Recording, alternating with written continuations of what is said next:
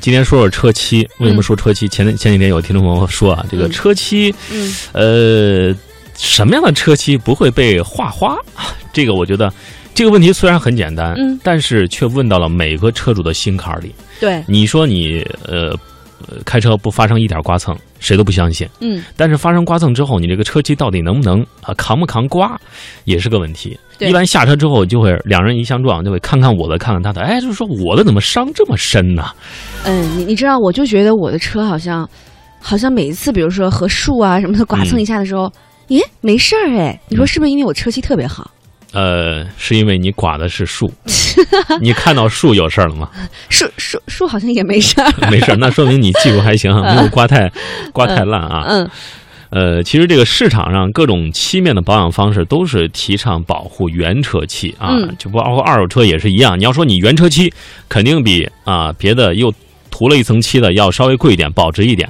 其实不管是一些镀膜、镀晶也好，隐身车衣也好，平时用的车衣也好，都是要保护咱们的原车漆。嗯呃，下面先来给大家解释一下什么是原车漆，而且为什么要保护原车漆？原车漆有哪些优势？好啊，因为说到了原车漆呢，它肯定就是说指的是原装的嘛，哈，就是我们汽车出厂的时候对，那个原。车漆。嗯哎，那但这个车漆呢，本身它是不是说是刷一层啊？它有好多，比如说在不同的阶段呢，有不同的涂料，那么也会形成不同的漆层，比如说有这个电泳层、中涂层、色漆层，还有清漆层这四个漆层来组成。所以为什么有的车特别的结实呢？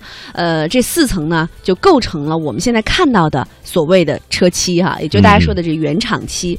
那么如果说像嗯你后期比如剐蹭了，那这个时候要修补了，呃即使我们到 4S 店，那么它补的呢只只只是刚才咱们提到的中涂层和色漆层以及清漆层，也就是其实它比原来的少了那么一点点，可能就没有原漆的那么结实和耐用了。嗯，而且原车漆这个，我们说说原车漆的价值，它含有这个钝化离化层啊，嗯是原车漆专有的结构，而且后喷的车漆都是用腻子代替这个离化层的，它就大大削弱了这个铁板与车漆的结合程度，就是说你衣服穿的不结实啊，嗯，就扣子没扣好，容易掉啊。对，这露肉啊，还有腻子本身就含有严重的这个腐蚀性，所以说本身对铁板就是一种伤害，长期对整体车况是不利不利的。对，而且原车漆啊，烤漆的过程是全车无内饰，任何部件采用的都是一百六十度到一百八十度的这个啊烘烤的温度啊，使这种车漆与铁板更加的充分结合，更加牢固。而且它不光是色泽艳丽自然，而且寿命长久。嗯，往往与后喷的车漆相比啊，会形成两种的视觉效果，而且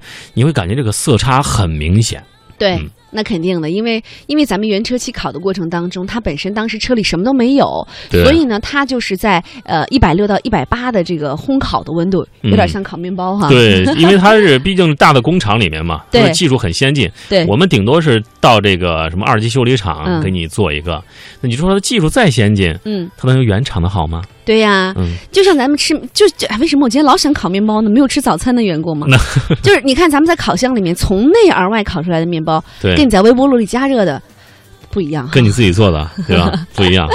对嗯，所以说这个原车漆是有它的这个道理的、啊。对对对后面上的漆，除非你有的车主是上了这个什么磨砂的，后面又换了这个磨砂的漆，嗯呃，还有一种是，你可以稍微补一点点还好。你要是重新原车再喷一层漆的话，可能是车子不那么光亮啊，而且你两辆呃都是一个型号的车，一个颜色的车，你把颜色放在一起看，你也会发现是不一样的。所以说，咱们这个车漆啊，还是应该这个更加的这个怎么说呢？爱惜它，保护它，让这个原车漆啊。